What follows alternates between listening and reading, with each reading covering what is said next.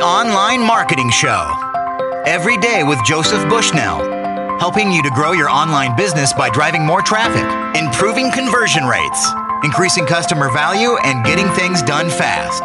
Listen, take action, make money.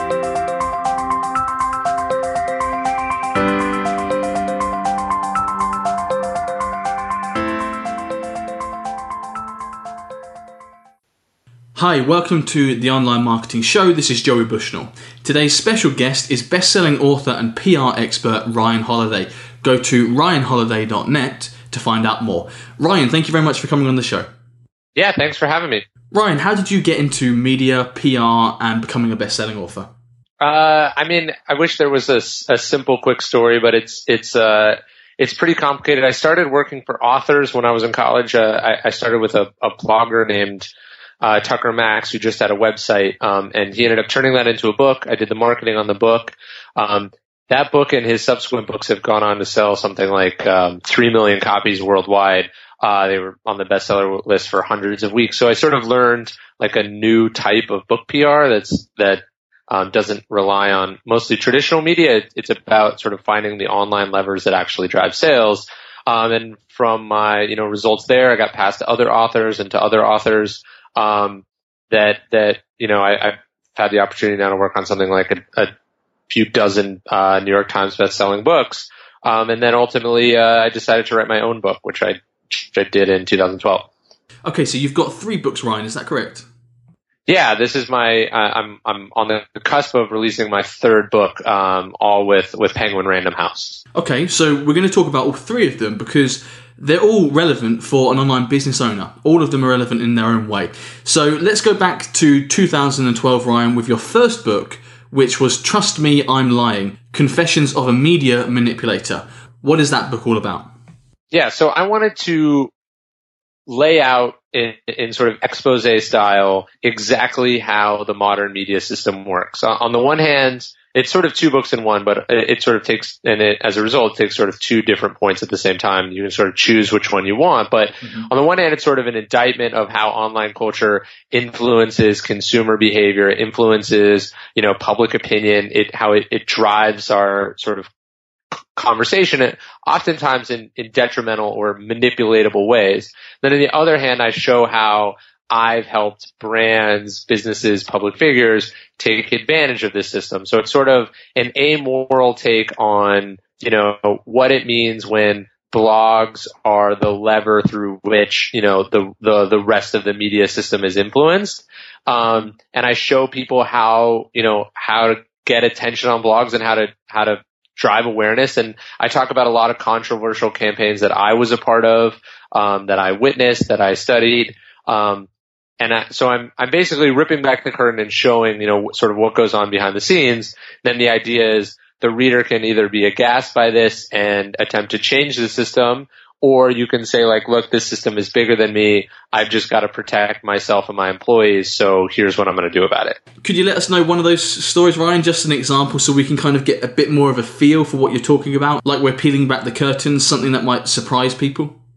Sure. So I, I, talk about everything from how I created a, you know, a, a fake national boycott of a, of one of Tucker's books and ultimately a movie. I talk about how, you know, American Apparel would sort of deliberately create these controversial ads that we knew would get a lot of attention. Mm-hmm. Um, oftentimes we would create ads that would never run anywhere or we might spend a thousand dollars buying placements for, but knowing that the online conversation would put them in front of millions and millions of people. So I, I talk about sort of responding, uh, basically how do you, if a, if the online media system will print anything and doesn't care about facts or truth, how do you fight fire with fire or how do you use that to your advantage? Um, and I, you know, I'm, I'm talking about things that I think people would probably classify it as as black hat or gray hat. They're definitely things in a sort of a moral gray area. But the point is, um, this is how the game is being played, and I want people to understand it because if you're not going to play it, somebody else will. Yeah, definitely.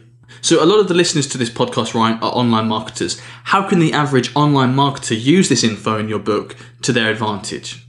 Well, I, what I'm showing is how media narratives are developed and how the media system which was once about sort of um, access and gatekeepers in order to, you know, to sort of spread your messages through actually have a handful of loopholes and strategies that people can take advantage of to, you know, uh, like, look, I think direct marketers understand that the majority of sales happen through direct marketing channels, but the, um, the, the amount with which you can charge and the status or credibility that you have as a brand, um, it, a lot of these intangibles are important in that regard. So it's, you know, what, what could you charge for a product if it had been featured in the New York Times? What could you, what kind of attention or list could you build if you were, if you were able to get your message on national television? So I'm, I'm talking about, you know, how you essentially get the results of traditional marketing and PR,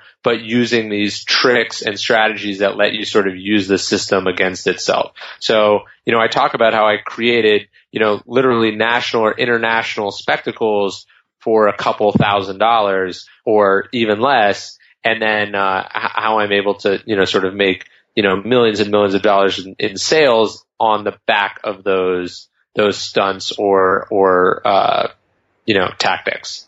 A lot of the time when these things go really big, the term is uh, viral. That's the online term anyway. Is that what you're referring to there? You went viral on certain occasions and the whole thing just blew up? I mean, I think when people hear it went viral, they, they, you know, they, they think like a funny video of cats or something. Like what I'm talking about is how you create a media narrative that is spread or propagated through high status exclusive channels that enhance your credibility and your reputation because you've you know been recognized by an exclusive or a scare or, or what appears to be an exclusive or scarce media outlet. Okay, so let, us move on to your second book, Ryan. Growth Hacker Marketing, a primer on the future of PR, marketing, and advertising. What's the big idea behind that book?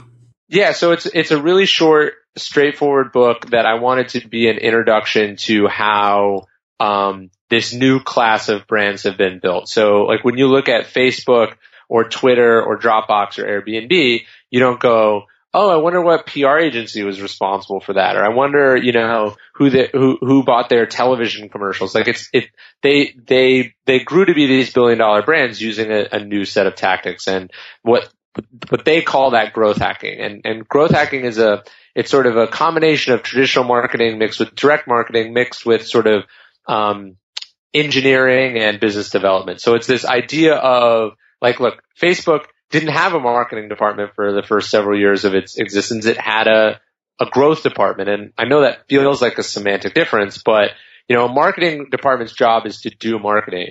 A growth department's job is to grow the company sort of by whatever means possible. So I wanted to look at what some of those means were and then try to you know, explain and articulate them to people who are not running tech startups, um, because I think there's a lot to learn there.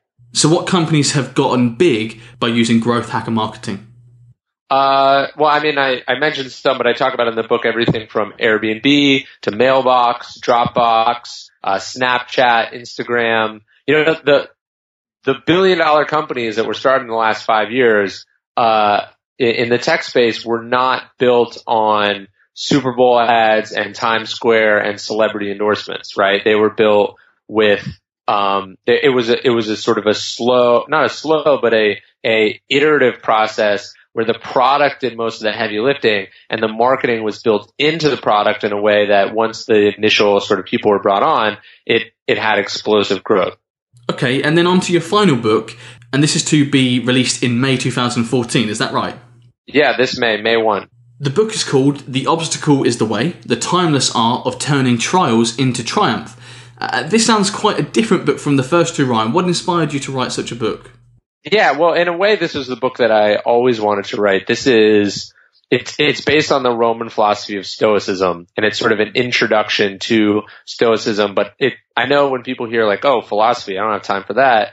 Like this is a set of strategies that successful people have used throughout history that I was introduced very early on that helped me become successful that I wanted to communicate to other people um, in a way that could be practical and applicable to their everyday lives. And it's it's about how you know it's based on a, a, meditation from Marcus Aurelius, who was the the emperor of Rome, and he's talking about how like things will get in our way in our lives and will be prevented from doing what we think we want to do, but our intentions can never be impeded, right? Because our intentions can change. So you think you want to do one thing, um, then something happens. Well, now it's actually an opportunity to do this other thing. So he says, you know, the impediment to action advances action. What stands in the way becomes the way. So I sort of shorten that to the obstacle is the way. And, and it's a book about how, you know, the, the things that we think are holding us back are actually teaching us or presenting us with an opportunity to,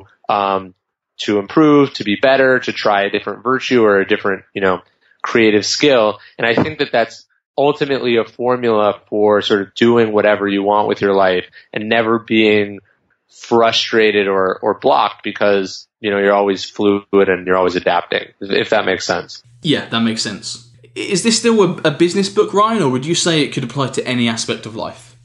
Yeah, look, I think what, um, you know, Marcus Aurelius is the emperor of Rome. Uh, he was one of the most famous, famous Stoics. Uh, Seneca was known as perhaps the most financially successful man in Rome, uh, other than the emperor. Um, and then you look at some of the other famous Stoics in history, whether they're they're generals, whether they're um, artists, whether they're writers, um, or or just businessmen and investors or soldiers. Um, Stoicism is a philosophy designed for people who do things. They are designed for people of action. And you know, t- today, like there is business is the is the you know the sort of the arena that most of us comp- compete in and i wanted to write a book that sort of uses these strategies it's like like look if stoicism can help you on on the battlefront i think it can help you in your you know negotiations and your business organization and all the sort of equally stressful but let's say less serious or life or death um you know matters Ryan, I know that you use um, examples from famous characters in history um, or even modern day celebrities. So, could you just give us a couple of examples of this happening? People making the obstacle become the way. Yeah, sure. So um, the the book is obviously you know it's it's a series of stories that all illustrate this central idea. But you know some of my favorites I talk about um, John D. Rockefeller. You know he's he's uh, he gets his first job at 16. All is going well, and then the panic of 18 uh, 57 strikes and it's basically this crippling national depression that lasts for, for several years. And he, you know, it's basically the worst thing that could happen to an inspiring investor or sort of financier. Mm-hmm. But instead of, of sort of, you know, running from this, he, he, he says, and it's this famous quote, he, he says he's inclined to see the, the opportunity in every disaster. And he uses this particular financial disaster as sort of a baptism in the market. He, he, sort of sits and he studies. He looks at what everyone does wrong. He investigates how this thing could have happened. And it's, it's actually in this panic that he develops the financial and investing strategies that allow him to, you know, seize the advantage in, in crisis after crisis in his life. Like a few years, like I think 20 years from the panic of 1857, Rockefeller controls something like 90% of the world's oil market. And it's that approach, that idea of like not only not freaking out about something, not, not getting sad that, you know, hey, you're stuck in a recession, but instead seeing like, wow, this is the best thing that could have ever happened to me. And I'm going to take from it. and I'm going to learn from it. And I'm actually going to sow the seeds for my eventual fortune in how I respond to it. So um, there's that story which I really like. You know, I tell the story of Demosthenes and also Theodore Roosevelt, who were sort of two people born to privilege, but then were disadvantaged by some physical disability. You know, Demosthenes, who becomes a, a great Athenian orator, is, is born with a speech impediment. Teddy Roosevelt has, you know, crippling asthma. They both sort of see this disability not as a knock against them, but as like a challenge that they have to prove wrong. Um, and they, they they they actually they like conquer it almost with like sheer force of will. Uh, Demosthenes is literally goes underground. He conquers a speech impediment. He teaches himself the law. He emerges as sort of you know stunning figure in Athenian public life.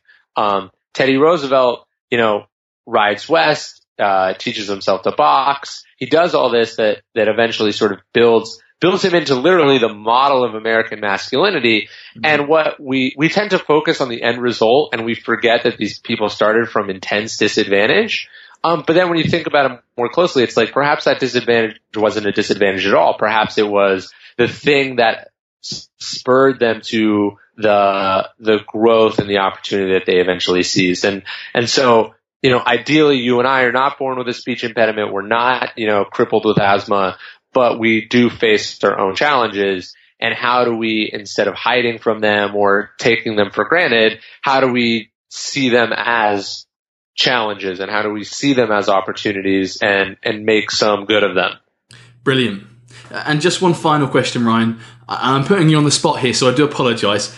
Do you have a personal obstacle that you faced in your life uh, that turned out to be the way? Yeah, sure. It's funny. Like I've, I've gotten that question a fair amount with the book, and I actually sort of deliberately don't answer it. Not because I haven't gone through my own obstacles, but you know, everyone's obstacles are relative, right? So, you know, I don't want to sit here and talk about some time that I uh, got dumped and it made me feel really sad at first, but then, you know, ultimately it made me meet someone new and my life changed, right?